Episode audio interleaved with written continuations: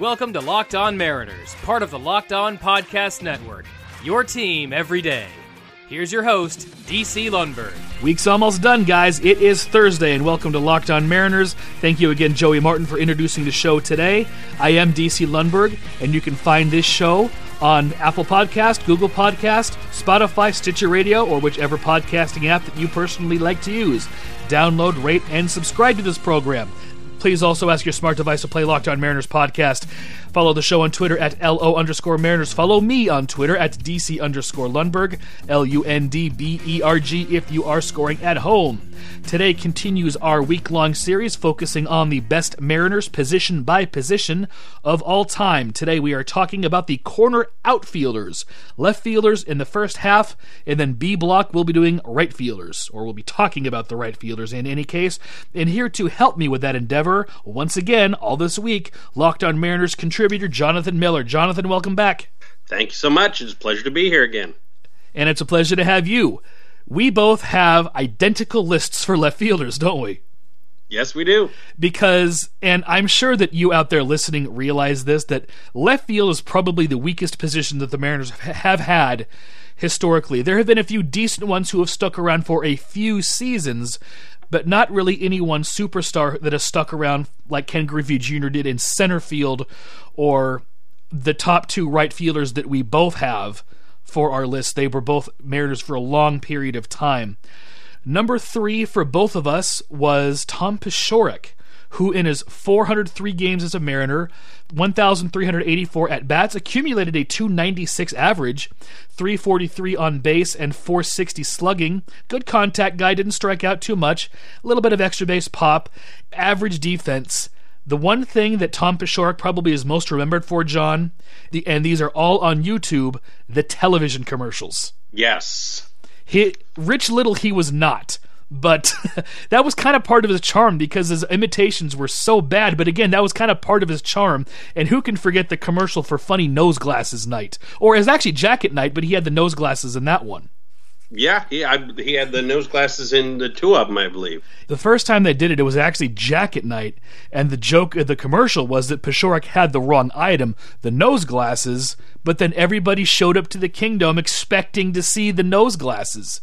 So a couple months later, they actually had to do Funny Nose Glasses Night, and I think that was 1982, if I'm not mistaken. Anyways, let's move on to the number two left fielder. Our lists are identical once again. I will let you talk about the second gentleman. The number two on our list is Phil Bradley. In his 607 games with the Seattle Mariners, he had a slash line of 301, 382, 449. He slugged 52 home runs, had 234 RBIs, had 112 doubles, and 26 triples. He was a good extra base guy, especially towards the end of his Mariners tenure. Not all that much home run pop, but he became a good doubles hitter, and he is one of only four players to hit 300, over 300 as a Mariner, and the 382 on base percentage is also pretty impressive. Yes, it is. Number one is Raul Ibanez. I kind of split. He had three different tenures with the Mariners. I forgot about the third one. I remember him coming up as a kid where he was a first baseman, left fielder, right fielder, and an emergency catcher. He then went to Kansas City and a, I think a couple other teams, or maybe just Kansas City, where he found his stroke. And when he came back in 2004, he played through 2008, and those are the numbers I'm going to highlight. He played 755 games in those seasons. He slashed 291, 354, 477, a little bit more home run pop than I remember at 113 home runs.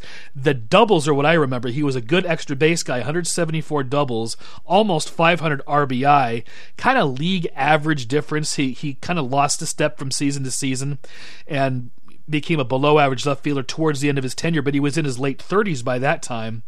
Uh, anything else to add about Raul, John? Uh, you mentioned being a, a, catcher. Surprisingly, he only caught once in his major league career, but he was a catcher in the minors. He came up as a catcher, and I don't know why they moved him. Maybe the defense just wasn't up to snuff, or maybe he thought, or maybe they thought that he was going to be a good hitter, so they wanted to kind of preserve that. And it's, that certainly extended his career. He played into his 40s, which most catchers do not do. The only one I can think of who did that was Pat Borders, who caught all the time. He also, when he first came up, he didn't look like the fastest guy in the world, but he was a pretty good base runner. He was. Which he was described as sneaky fast, which is in some ways kind of a, like a backhanded compliment, but he could, he could move a little bit. He wasn't a base stealer by any stretch of the imagination, but he knew when to take the extra base, and he knew what the outfielders were doing, and he knew what he was doing on the base paths, which is kind of a lost art. It really is, and I'll just say I, I thought he was incredibly fun to watch. Just throughout his career, he was he's probably one of my all time favorite Mariners and he was also one of those mariners who went on all the caravan tours. He you know kind of stepped up to the forefront. Very very good in the community. Very marketable. Very good guy. And who can forget the radio commercial where they said i spell raul with seven u's. Remember, how, remember how in uh, particularly Safeco Field when he came back, However, everyone would say Raoul, and then they would play for his walk-up song "The Werewolves of London" because of that. I, I do remember that. Yes, he was a fan favorite. He was a good Mariner, fun to watch. Number one left fielder for both of us of all time in Mariners history. And for honorable mentions in left field, there are quite a few names that I can think of, but they either played maybe one season or a half a season for various reasons, and I'll get into that. I'll let you go first, John. Is there anybody that you want to mention for left field? I have as my honorable mention first up is Greg Briley. Oh, yes, good choice. And then second, Michael Saunders. Oh, yeah, the Condor. The Condor, Michael Saunders for my honorable mentions, I kind of went in a different direction, only because, as I said, the Mariners have had so many left fielders who have played a brief period of time. They didn't have very many left fielders who stuck around for an extended period of time. When Jose Cruz Jr. came up in 1997, I thought he was going to be the one to you know, play for years and years in left field next to Kenny Griffey Jr. But the Mariners were in the pennant race that year when they were kind of forced to trade him to the Blue Jays for bullpen help because their bullpen was just awful at that point. We ended up getting Mike Timlin and, of course, Paul Spoljaric out of that deal, so it was not a good trade. And they wound up acquiring Roberto Kelly for the stretch drive, and I think Joe Mays was the prospect who went to the Twins in that one. The season prior in 1996, they acquired Mark Whiten, I think from the Braves, for a single A pitcher. I could not figure out for the life of me why the Mariners did not make more of an effort to sign Mark Whiten to a long term deal. I know that there has got to be a reason, maybe a contract dispute or something. Maybe he wanted too much money. But he hit when he was in Seattle. He became a fan favorite very, very quickly. He was clutch. I, his glove may have not been the best in left field, but when he was in left field and Griffey was in center and Jay Buhner was in right field, those three outfield arms were probably the best in the league at that time. You don't have any question in my mind. and I know there was there were a couple others I was going to mention. Rich Amaral played played a bunch in left field, but he was really more of a utility guy. Played a lot at second base. Just left field is a very bizarre position in Mariners history. And with that, we're going to take a break and pose today's Mariners trivia question, an outfield type question, since these are all themed this week. Who was the last Seattle Mariner to regularly wear number 42? If you have a question for me or a comment on the show, please send an email to lockedonmariners at gmail.com and I'll consider using it for the Friday mailbag segment. Locked On Mariners will continue as soon as these commercials that they digitally insert into my program have concluded.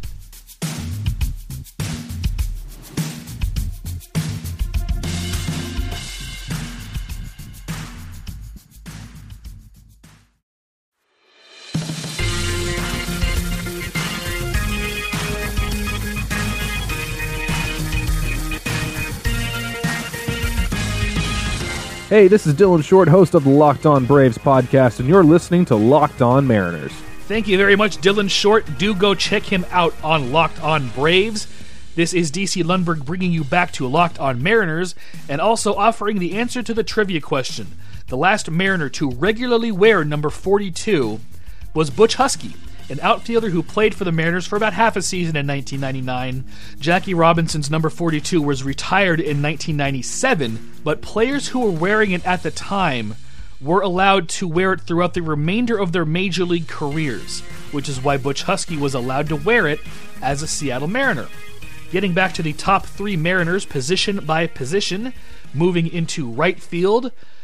John's list and my own, again, are very similar in this regard, but there is one difference, and that is the number three position for both of us. I'll let John go first. You know what? Let's do this differently. Since our number threes are different, let's go one, two, three this time. Who is number one? Number one is Ichiro Suzuki. Yeah, without question, he's got to be the number one right fielder. His first stint with the team, his first 11 full seasons, 2001 through 2011, uh, 1,749 games, al- almost 7,500 at bats. He slashed 326, 370, 421 he had more home run power than he let people realize during games because he could crush him in batting practice, but that wasn't his modus operandi during games. Just putting the ball in play and making things happen on the base paths is what he liked to do. He stole 423 bases, which I believe is the Mariners' record. And of course, he has that outstanding defense in right field. The arm, the range, the glove, it was all out of this world. Number two is Whom. Number two is Jay Buhner, the Bone. Who might be my all time favorite Mariner. Oh, he's a favorite of many. He, he's definitely up there with me. Oh, absolutely. Uh, pl- I talked about Ichiro stats, so why don't you talk about the Bone? Oh, it, it'd be a pleasure. And Buhner's time with the Seattle Mariners and all but 32 games of his career were with the Seattle Mariners. Those uh-huh. few games were with the New York Yankees. Yep, as uh, was so noted on Seinfeld, I believe. I believe you're right. I've never seen the show in my life. I can't say that I have. Oh well. In Buhner's time with the Mariners, he had a 255, 360, 497 slash line. He had 307 home runs, 951 RBIs, 231 doubles, 19 triples and he had a very good eye. I know he struck out a ton, but he walked almost 800 times, 788 walks. That his on base percentage is 105 points higher than his batting average. He had a very good eye. And as far as his defense goes, he won a gold glove in 1997 and he earned it. He may have not had the best range in right field, but he might have had the top arm in the American League at that time. And what he got to, he played. He didn't boot many of them. No, he really didn't. He was known for at times putting his body on the line. I'm sure we all remember him going over the only five foot wall there at Fenway Park. Yes. I wish I remembered who pitched that ball, but I believe Scott Hatteberg was the hitter. I think you're right, yeah. And another thing about Buhner talking about sacrificing his body, if the Mariners did not play in the Kingdome during the heyday of his career, his knees may have withstood the test of time. He broke down very, very early because of that AstroTurf. Uh, yes, he did. I'm surprised more players didn't, all uh, like Ken Griffey Jr. Well, he did kind of break down when he got to Cincinnati. They played on turf at the time also. He was the Mariners were lucky that that really didn't happen to him when he was in Seattle, but he certainly had those problems when he got to Cincinnati. The one player that surprises me that that didn't happen to is Dan Wilson because of his p- position as catcher. He was a durable dude. Uh, yes, geez. But we'll talk about him tomorrow. As I said, our top, our number three right fielders differ from one another. He's got one, I've got another, and I was kind of debating between the two that we have. John, who is your number three? My number three is Al Cowens. Very good choice. Who, for those who may be old enough to remember, was with the Seattle Mariners from 1982 to 1986, mm-hmm. towards the twilight of his career, but he was still swinging pretty good. In Cowens' time with the Seattle Mariners, he had a 255, 301, 422 slash line. He had 56 home runs, had 266 RBIs, 17 triples, and 128 doubles. Again, a very good choice. I was debating between him and the guy I chose for my number three spot because Cowens had more tenure than my number three, Leon Roberts. He spent, I think, two fewer seasons with the Mariners than Cowens did, but he put up better offensive numbers 393 games, almost 1,300 at bats, 276, 349, 458 slash line. And as a Mariner, Roberts' defense was superior to Cowens'. Roberts had pretty good range from the numbers that I saw, kind of an average glove, and Cowens was in the twilight of his career, and his range and his glove got progressively worse and worse each each season. But again, since Cowens did play more for the Mariners, I did consider him over Roberts, but I could I couldn't ignore the defense, I couldn't ignore the numbers. Do you have any honorable mentions in right field? It's funny you should mention that because my number one honorable mention is your number three, Leon Roberts. I'm not surprised. They were. I I thought that they were so close to each other, and I was it the numbers? Was it the better numbers in defense, or was it the couple extra seasons of tenure? Because really, 400 games and three seasons really isn't a lot if we're talking about the top three players at each position for a team's history. I think it was the games that did it for me. Yeah, that that's exactly that's why I was considering him. My other honorable mention is a current Mariner, Mitch Haniger. In 316 games so far with the Mariners, he is slashing 271, 351, 486, and he plays a pretty good right field also. He's got a good arm. I did not I did not get the pleasure to see Cowens or Roberts play personally, so I'm not sure how the right field arms are, but I've obviously seen Mitch Haniger. But again, the tenure, that's really in two and a half seasons. And if you throw out last season's numbers, where he only played half the season because he was injured, all those offensive numbers go up because he had a very poor offensive season. So you're really looking at only two full seasons for Haniger versus three for Roberts and five for Cowan. I just could not put him above the other two. Uh, yeah, I also have Haniger as my number two honorable mention. And again, same with left field. There's not a whole lot, you know, beyond that for players who had any sort of tenure at all. It's much more marketed left field than it was right field. But it was mostly a bunch of fourth outfielders. Darren Bragg, I consider more of a left fielder.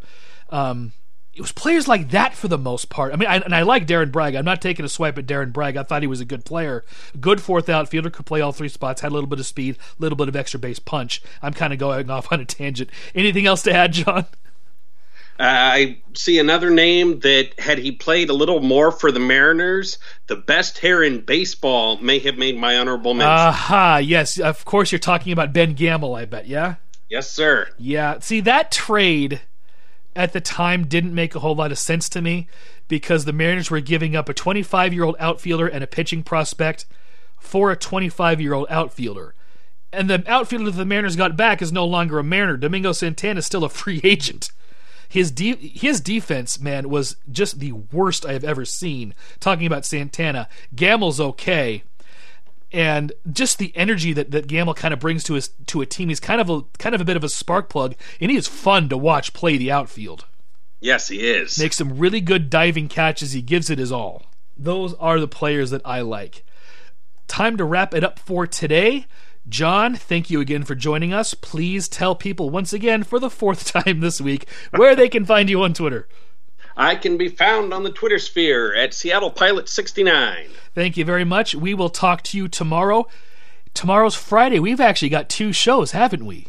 Yes, we do. We've got a double dip for you, double header.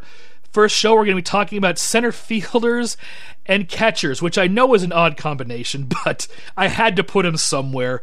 And then the second show tomorrow, we will be talking about DHs in the first half and the second half is going to be the mailbag. So join us for both episodes tomorrow right here on Locked On Mariners. And also tomorrow, I will be appearing on Locked On Anaheim Ducks, hosted by Jason Hernandez, who's been on this program a couple of times already. I'll be talking about Hall of Fame outfielder Larry Walker. Yes, on a hockey show. But there is a reason for this, and please check that out tomorrow, right here on the Locked On Podcast Network, Locked On Anaheim Ducks just to find out what the heck I'm talking about. Also, please download, rate, and subscribe to Locked On Mariners on Google Podcast, Apple Podcast, Spotify, Stitcher Radio, or whichever podcasting app that you personally care to use. Ask your smart device to play Locked On Mariners. Find the show on Twitter at LO underscore Mariners. Find me on Twitter at DC underscore Lundberg. John's on there also, Seattle Pilots 69. Ask your smart device to play Locked On Fantasy Baseball upon the conclusion of this program. We'll see you tomorrow. Have a great day.